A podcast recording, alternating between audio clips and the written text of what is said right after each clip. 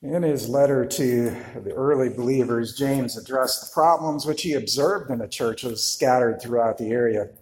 His letter was sent to the 12 tribes in the dispersion in verse 1 of chapter 1. This dispersion occurred when the believers were persecuted in Jerusalem and they were scattered abroad seeking safety. This dispersion is referenced in Acts 8 1 and Saul approved of Stephen's execution, and there arose on that day a great persecution against the church in Jerusalem, and they were all scattered throughout the regions of Judea and Samaria, except the apostles. I'm not sure why the apostles stayed in Jerusalem when the others fled. Perhaps they stayed in Jerusalem because of what Jesus had stated in Acts 1 8. You will receive power when the Holy Spirit has come upon you, and you will be my witnesses in Jerusalem and in all Judea and Samaria and to the end of the earth. Uh, the believers who fled Jerusalem took the gospel of Jesus Christ to their new homes, and little bands of believers sprang up in Judea, Samaria, and other places far away from Jerusalem. But the apostles remained in Jerusalem, including James. And the churches from the remote areas consulted with the Jerusalem church when they needed guidance, since the apostles became the leaders of the church after Jesus ascended to heaven. And we think that James rose to the most prominent position in the Jerusalem church.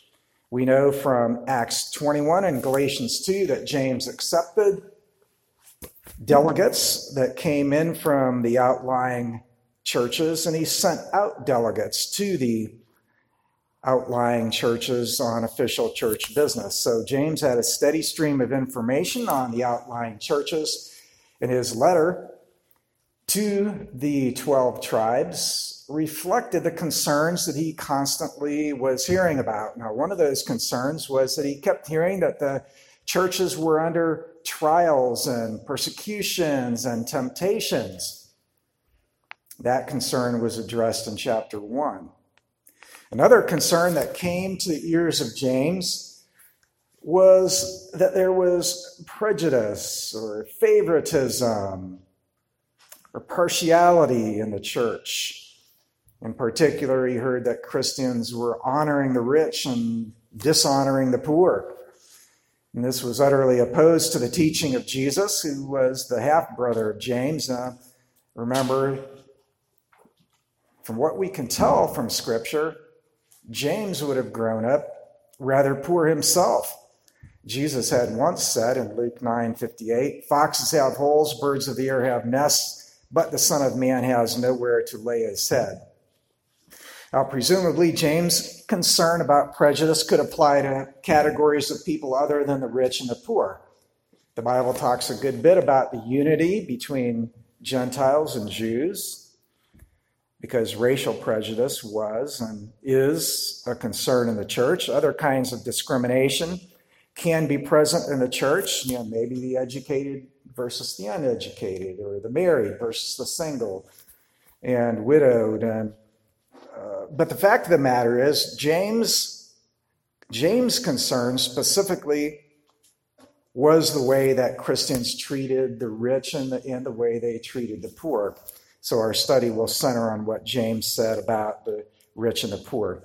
The passage breaks down fairly easily into two sections the problem of partiality described, and, and a solution to the partiality was prescribed by James. Now, before we delve into chapter 2, we need to uh, say one thing about a misuse of this chapter. Some people have used James chapter 2 as a way to advance the belief that everyone in the church is equal. In other words, uh, they use James 2 to claim that wives are not really under the authority of their husbands, or church members are not really under the authority of church leadership, children really have no obligation to obey parents. They use James' instruction here against partiality as a way to promote a kind of uh, Christian socialism in the church where no one has any authority over anyone else.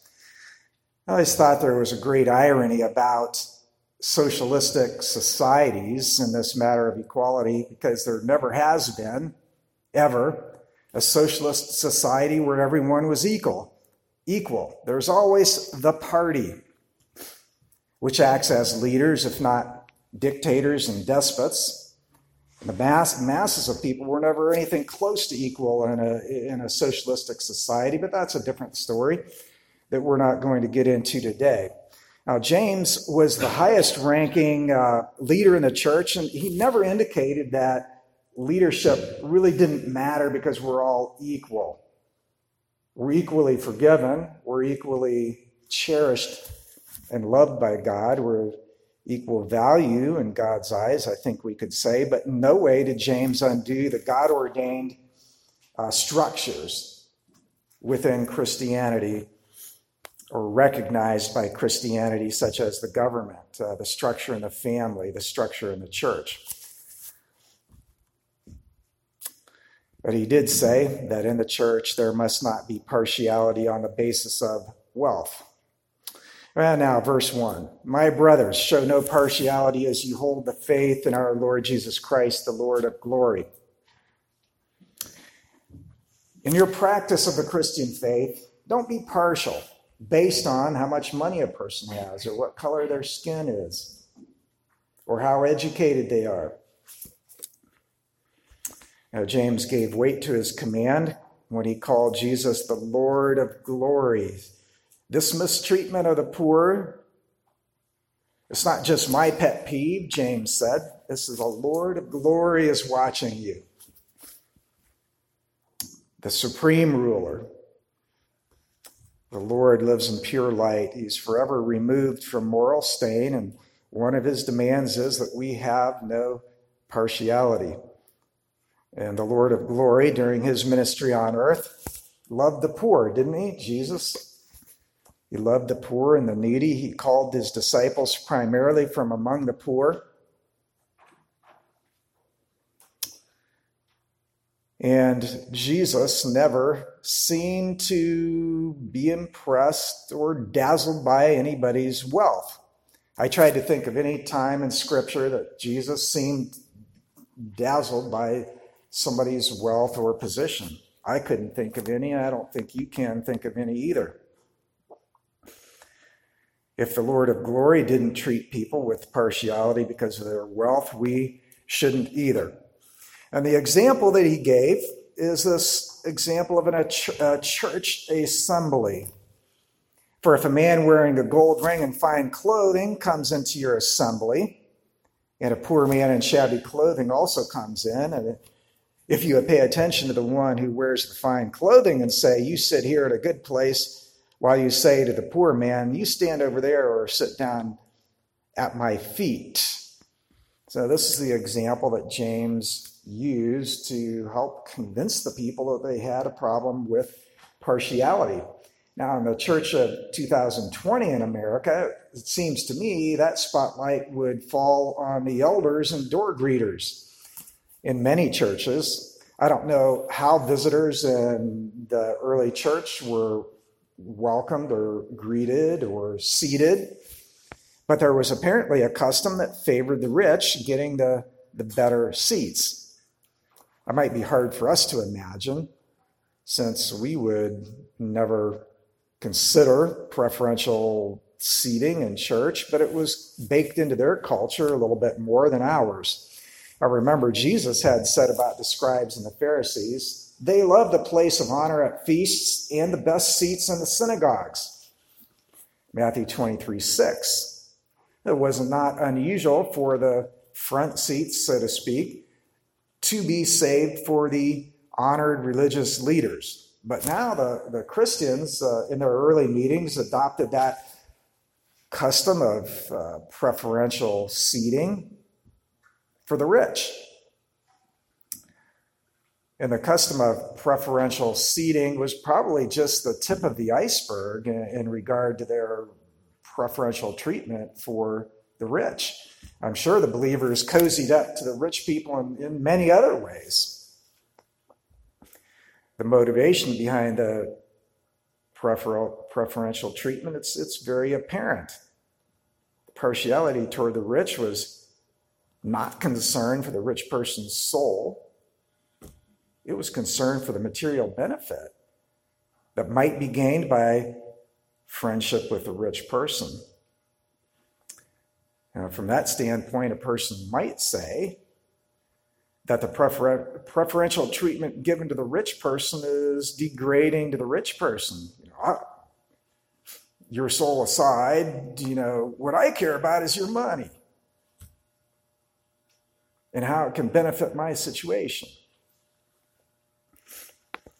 Now, the evil in this kind of partiality, uh, he referred to as evil judging. Have ye not made distinctions among yourselves and become judges with evil thoughts? Now, mark this well. The problem was not judging, the problem was judging with evil thoughts. It's popular these days for people to go around saying, Don't judge, don't judge. Bible says, judge not. Now, the meaning of that goes something like this I can do anything I want. You have no right to say whether my behavior is right or wrong. Whatever my sexual preferences are, you have to accept them, or you're judging. Whatever my opinion about abortion is, you have to, you have to accept it. You can't confront me about it because you can't judge. It's, it's shallow reasoning and easily debunked. When, when you think, for example, that the Bible also commands churches to discipline sinners, even to the point where the sinner is removed from fellowship. The Bible calls for believers to discern, calls for us to judge between right and wrong, it calls for us to confront sin. So the problem is not in the judging, the problem is in the judging with evil thoughts. The believers made wealth their standard for judging people. And this standard was evil because it created a caste system, sort of, in the church, a kind of, uh, you know, social stratification. You're valuable because you have money. You, hmm, not, not so much. And this kind of thinking contradicts biblical teaching that we're all one in Christ. There's no difference in value based on wealth the value of any Christian is his or her soul and the fact that they are loved and treasured by God, that they're rich in faith. We love and value each other because we're knit together in the body of Christ by the common forgiveness that we have experienced. A person's wealth and, and their education, their physical appearance, their intelligence, their race, their age, should have no bearing whatsoever on the way that they are accepted and, and cherished in the church.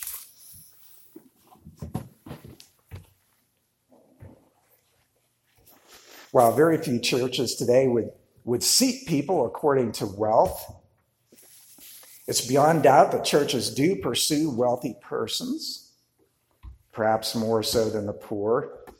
And you and I have to ask ourselves if we would have have any kind of different reaction to a, a wealthy, beautiful, with it looking family that would walk into our church compared to, let's say, an old man and dressed in ragged clothes and somewhat unkempt and not very attractive? Would there be any kind of different response on, on our behalf?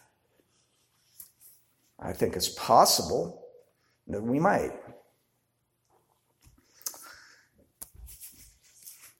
Dishonoring God's chosen is part of the evil and partiality, verses 5 and 6. Listen, my beloved brothers, has not God chosen those who are poor in the world to be rich in faith and heirs of the kingdom which he has promised to those who love him?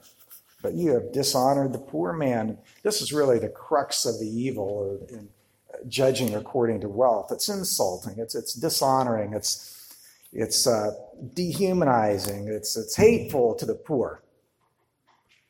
You would be welcome here if you had more to offer, but you really don't have much to offer. Thanks for visiting. Now, the poor expect this kind of treatment in the world when they're around unsaved people.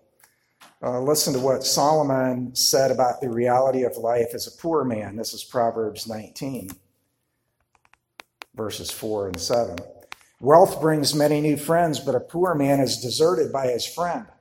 All a poor man's brothers hate him. How much more do his friends go far from him? He pursues them with words, but he does not have them. Wealth brings many new friends, but a poor man is deserted by his friend. All a poor man's brothers hate him. How much more do his friends go far from him? He pursues them with words, but he can't draw them in. That is the reality for poor people. Few people care about them. No one is rushing to be their friends. They're used to slights, they're used to disdain. They try to seek out friendships, but people are really not all that interested in friendship with them. But one day, the poor man meets Jesus, like the Gadarene demoniac. Do you remember that outcast? No home other than the tombs. He had no friends. He was no value to society. Everybody avoided him until Jesus came. And when Jesus came, Jesus took time to talk to him. He asked him his name. What is your name? Even though the devils wouldn't allow him to say his real name, said, uh, Legion. My name's Legion because there were so many devils. But Jesus delivered him from the devils, and the, the man was saved. He was, he was in his right mind. He was dressed properly and he, he became a disciple of jesus he wanted to go with jesus but jesus said no your job is to your job is to stay here and testify about me in your town and in the area that, that, that you're from now should this man be placed in the uh, bottom of the social structure in the church he had no money How about the beggars and the lepers that, that trusted in Jesus? Should they be second class citizens because they don't have money? See, when the poor come to saving faith in, in Jesus, they're coming out of a world where they're dishonored and, and they're ignored. And, when they enter the fellowship of believers, we, we cannot continue to treat them as second class citizens. We must not dishonor those who God has called and chosen. God's made them rich in faith. But if we're not careful, we, we won't care about their richness in faith. We'll, we'll, we'll care about their financial deficits. God forbid that, that we would treat the poor in that way. But also, it honors the oppressors, according to James, verses 6 and 7. Are not the rich the ones who oppress you and the ones who drag you into court? Are they not the ones who blaspheme the honorable name by which you were called? Now, in verses 6 and 7, we have to understand that James made a transition that, that he didn't announce. Back in verse 2, he talked about uh, a man wearing a gold ring and fine clothing comes into your assembly. So I think we assume that this man was, was a believer. He was coming to the assembly to be with the believers. In verses 6 and 7, James transitioned to talking about rich people that, that are not saved. There's no way that we can say from the Bible that, that rich people are inherently bad. There, there are many wonderful and wealthy believers. As James is not talking about them. He's making the point that, that people in the church are, are judging people strictly based on their wealth. And that's foolhardy. No one deserves honor just because they're rich. Should we honor El Chapo Guzman, the Mexican warlord, because he's rich? Should we honor Kim Jong un because he's rich? Uh, in the days of James, uh, believers were often persecuted more so than believers here in America today. And the, the persecution that was inflicted on them was most often uh, came at the hands of, of rich people. It was the rich that had the means to confiscate land. Uh, it was the rich that had the money to hire attorneys, to pay off judges and make decisions that were against believers and, and dragged innocent people into, into court. It was rich people who had a platform to malign the name of Jesus. If you want to be honest, the same is true in society today.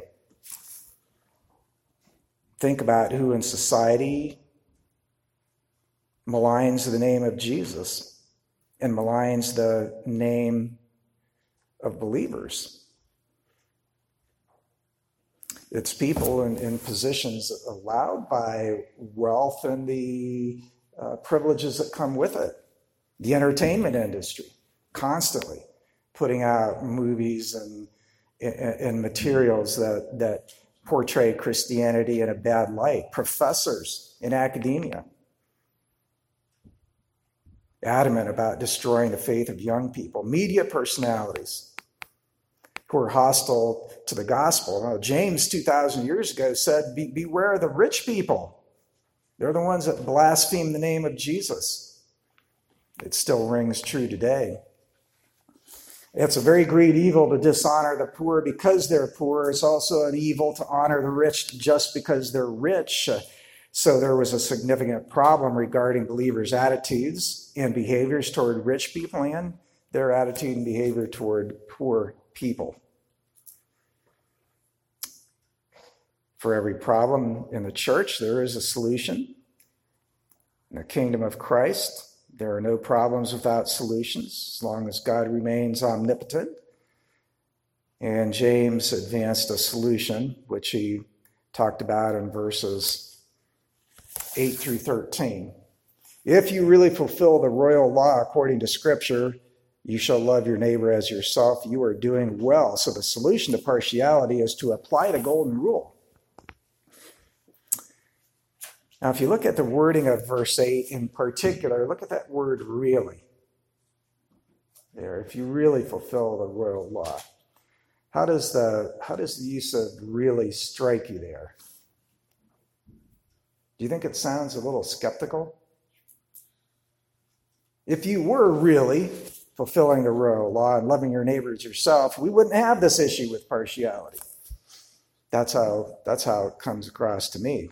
Now, it may be that the believers thought that they were doing well in this matter of loving their neighbors, but James said, no, you're not.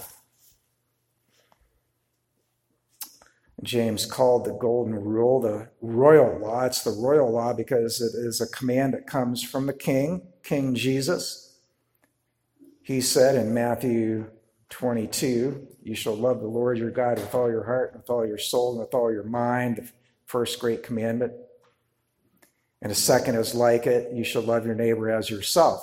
So the problem, the problem with partiality in the early church happened because they disobeyed the commandment of God. And the correction needed was to begin to obey the command of God to love their neighbors as much as they love themselves. Now, some commands in the Bible uh, we're not going to be able to obey uh, completely while, while we have our sin nature. Some of the commands of God we maybe are able to obey. An example, maybe the eighth commandment, thou shalt not steal. So I believe that some people uh, can and, and maybe have arrived at the point where they no longer steal. Now, underneath, underneath the problem of theft is this uh, whole matter of coveting. They may never completely resolve the matter of coveting, but in the matter of the behavior of, of theft, some Christians may have conquered that. Now, the two great commandments to love the Lord your God with all your heart and with all your soul and with all your mind, and to love your neighbors yourself, they're ideals as well as commands. They're commandments, and we're responsible to, to obey them, but we'll not get to the point in this life where we love God as we should. And we're not going to get to the point where we consistently love others as we should either. But true believers make progress. true believers make progress toward loving their neighbor. Now, according to verse 9, partiality is a sin because it fails. It fails the golden rule. But if you show partiality, you're committing sin and are convicted by the law, by that royal law, love your neighbor as yourself. That law convicts you of your sin. When the believers tripped over themselves to show deference to rich people, they dishonored poor people in the process. They weren't tripping over themselves to honor the poor. And maybe these partial people, prejudicial people in the New Testament church, maybe they also sinned against the rich because they sent that unspoken message. The reason that you're important to us is not because of your soul, it's because of your money. Now, we have an interesting statement in verse 10 For whosoever shall keep the whole law and yet offend in one point, he is guilty of all, in King James language. I look at this statement of James and, and I wonder why it's here in, in, in this discussion. Now we know that we know that statement is true. You don't have to break every Bible command to be guilty before God.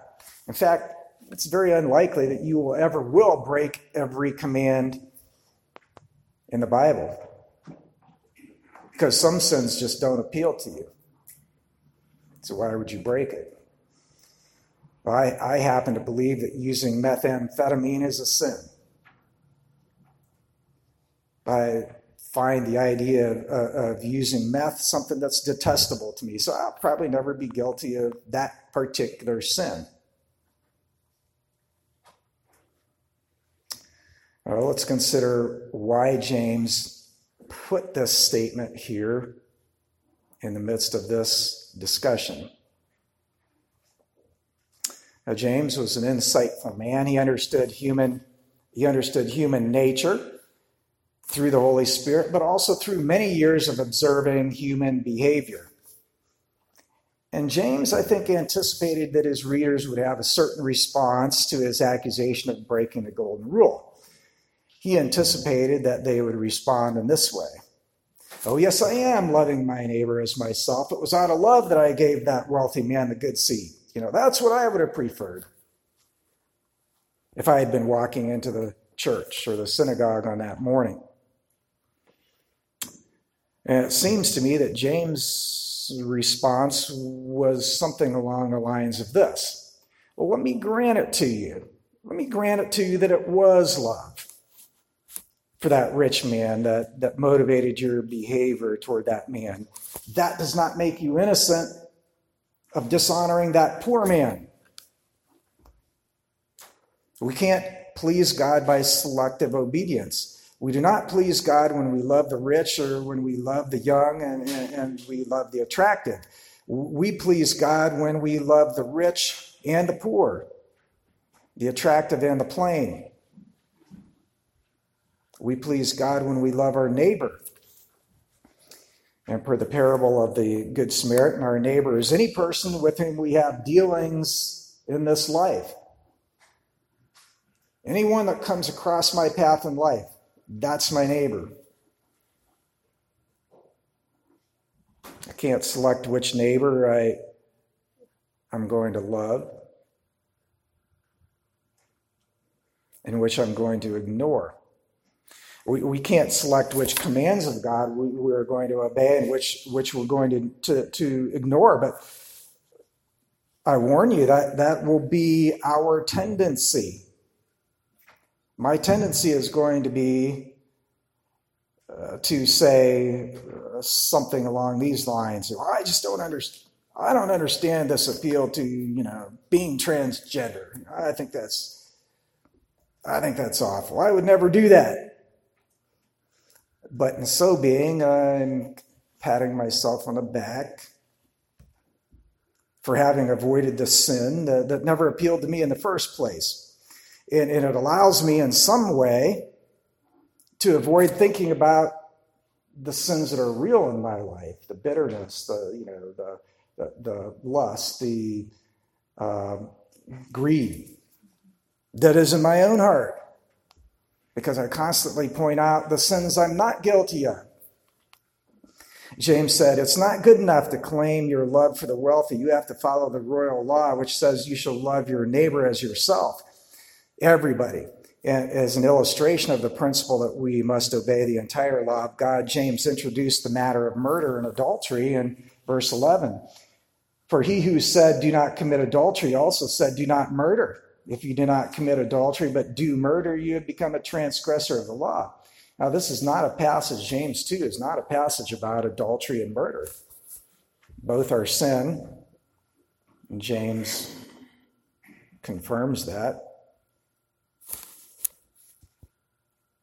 His point is not to address adultery and murder here. The point of verse 11 is to, is to challenge anyone who wants to boast about their obedience in one area uh, as a defense against their disobedience in another area. So, my obedience in, in many areas, many, many areas, let's say even 500 areas, my obedience in 500 areas can never counterbalance my disobedience in one area over here. God is holy. His holiness does not measure good works against bad works. Uh, God, God will never say, oh, you know, this person stacked up so many good works over here that I think I'll ignore his disobedience. The only way that we can be perfect, and God, God demands perfection, the only way that we can be perfect is through the perfection that Jesus gave to us when he absorbed all of our sins on the cross. And, and at the same time, his righteousness was applied to my life and, and applied to your life. And so we're justified by the blood of Jesus. When, when I trusted Jesus as Savior, I was declared righteous. I was no longer guilty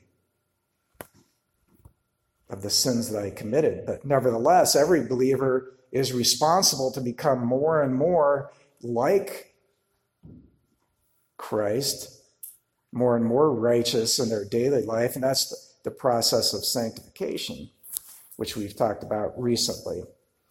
Uh, this was the, the, the, hope of James in this passage. He, he wanted people to get on with the task of loving everyone. He wanted people to be gracious and kind and courteous and welcoming to the rich and the poor.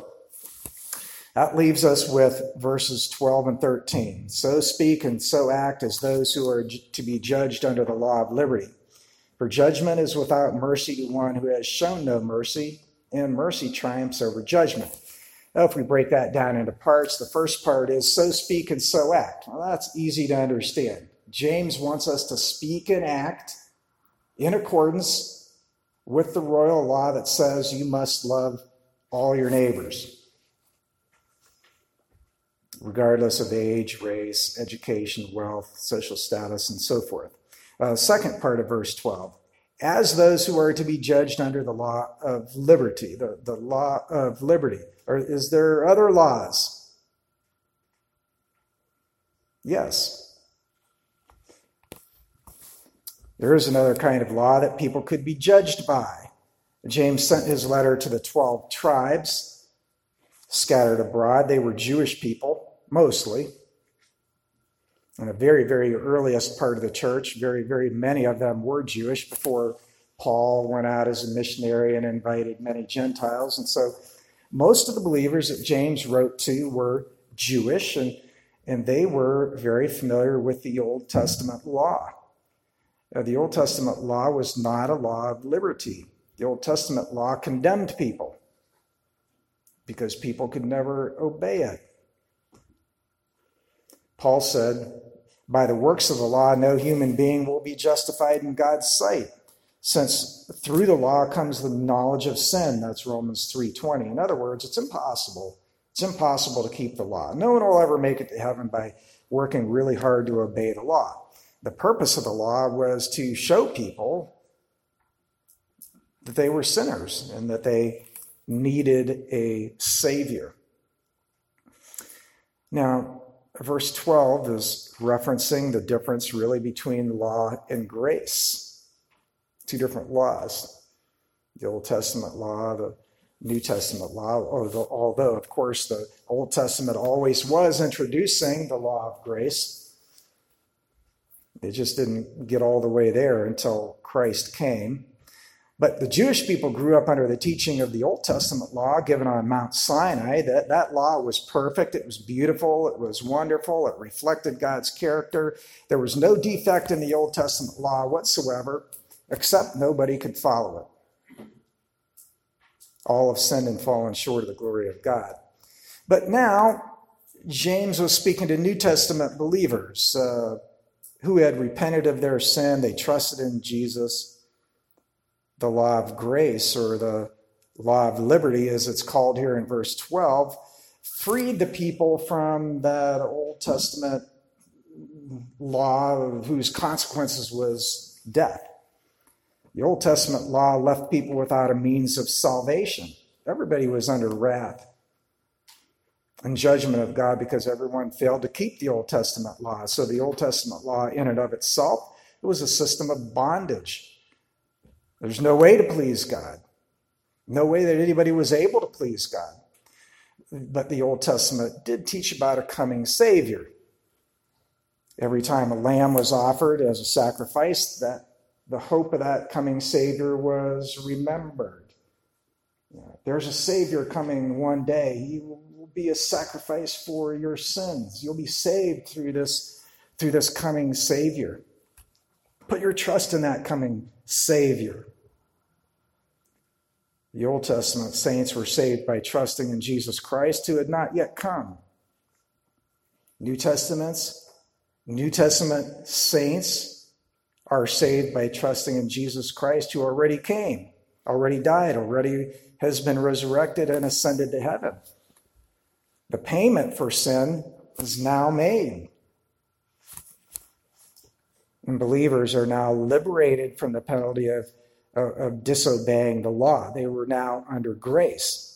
Okay, so how should people like you and I who are living under grace now, we're living under liberty, how should we live? You've been forgiven. You will not face the wrath of God on Judgment Day. So, how are you going to go out and live today? Well, some people say, well, you know, now that my sins are forgiven anyway. I, you know, I'm free to indulge in what I want to do. My sins are forgiven. I can live however I want. And in the end, God will happily accept me into heaven. James said no to that. Chapter 2, verse 17, which we'll probably get to next week. Faith by itself, if it does not have works, is dead. It's dead. The way that believers are supposed to live in New Testament times is through the power of the Holy Spirit that is enabling them to live their lives increasingly in a way that pleases God. And the Holy Spirit enables you to love your neighbor as yourself. That's what you need, isn't it? Don't you need help to love that difficult person? You're not very successful at loving that difficult person on your own. That's what James is saying in verse 12. We're redeemed. We have the Holy Spirit living in us. So let's begin to let's begin living a life that shows that Holy Spirit's activity in us by loving not, not just the rich, but loving the poor and loving the difficult and, and loving the mean spirited and uh, loving the takers that never give back anything to you. That's the Holy Spirit's work in you when you can love that people, that kind of people. It doesn't mean much when you can show favoritism to a rich person who in your life is difficult to love.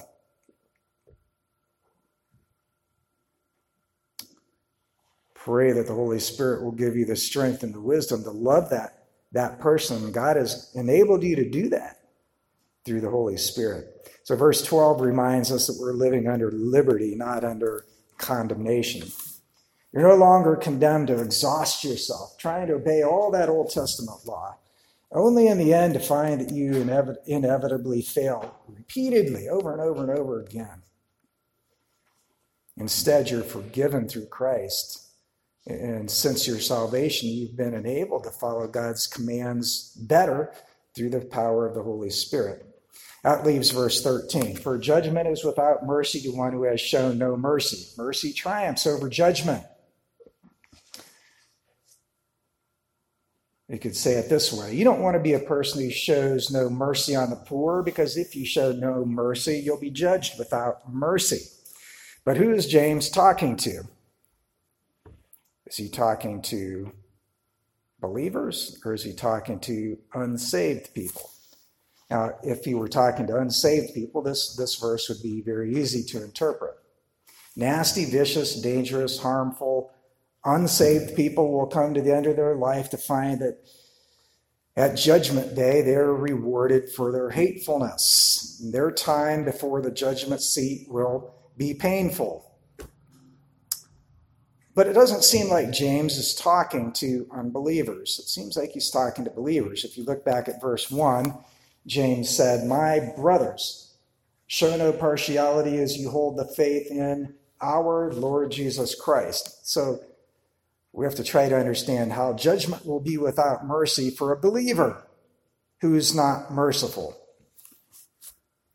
There's two ways that that could be true. These are these are not in your in your bulletin. But it could be true, first of all, that the discipline of God is painful in the life of the unmerciful believer. Or we don't have to review Hebrews chapter 12 because you know that every believer comes under the discipline of God. The discipline of God is meted out when believers need correction. But a believer who constantly disobeys God should expect constant discipline. And when mild discipline doesn't work, God is likely to turn up the heat in that person's life. All discipline is painful, but don't invite more and more discipline into your life by continuing to disobey. So, one way that a believer might invite the discipline of God in their in their life is to be cruel and to be uncaring and to, to be bullying and to be prejudiced and to be partial. God will not allow a, a, believer to go on being cruel and uncaring or bullying or, or prejudice without discipline because God is not a negligent parent. God is not going to look the other way and ignore, pretend that He doesn't see your sin. He's going to discipline you in order to bring you back into obedience to Him. Uh, the second way that this might happen in the life of the believer is in the matter of rewards for believers that may be withheld for unmerciful believers. Now, we're almost done, but I want you to listen carefully to this scripture. 1 Corinthians 3:11 begins at verse 11 we read, No one can lay a foundation other than that which is laid, which is Jesus Christ. Now, if anyone builds on the foundation with gold, silver, precious stones, so we're building up the kingdom of God, or someone might build on that foundation with wood, hay, and straw. Each one's work will become manifest, for the day will disclose it, because it will be revealed by fire, and the fire will test what sort of work each one has done. If that work anyone has built on the foundation survives, he will receive a reward. If anyone's work is burned up, he will suffer loss, though he himself will be saved, but only as through fire. So on Judgment Day, there will be some believers standing before Christ, and, and all the works they, they did in life will be declared worthless. Now, maybe that believer spent 60 years as a Christian on earth. But when they stand before Jesus, sadly, he will tell them that their life was a vast waste of time. They've not earned any heavenly reward, and, and they're humiliated and they're embarrassed, and they, they feel a sense of loss. And now it's too, cha- uh, too late to change their way. And there they are, standing in heaven empty handed. When other believers are receiving rewards and they're rejoicing and they're and they're celebrating. And, and some believers' celebration in heaven is going to be very muted because they have earned no reward. It's a scary thought.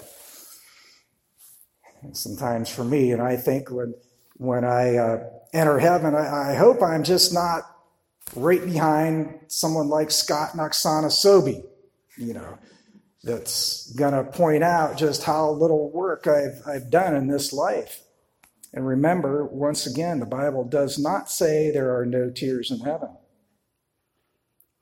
The Bible says he will wipe away every tear from their eyes, Revelation 21 4.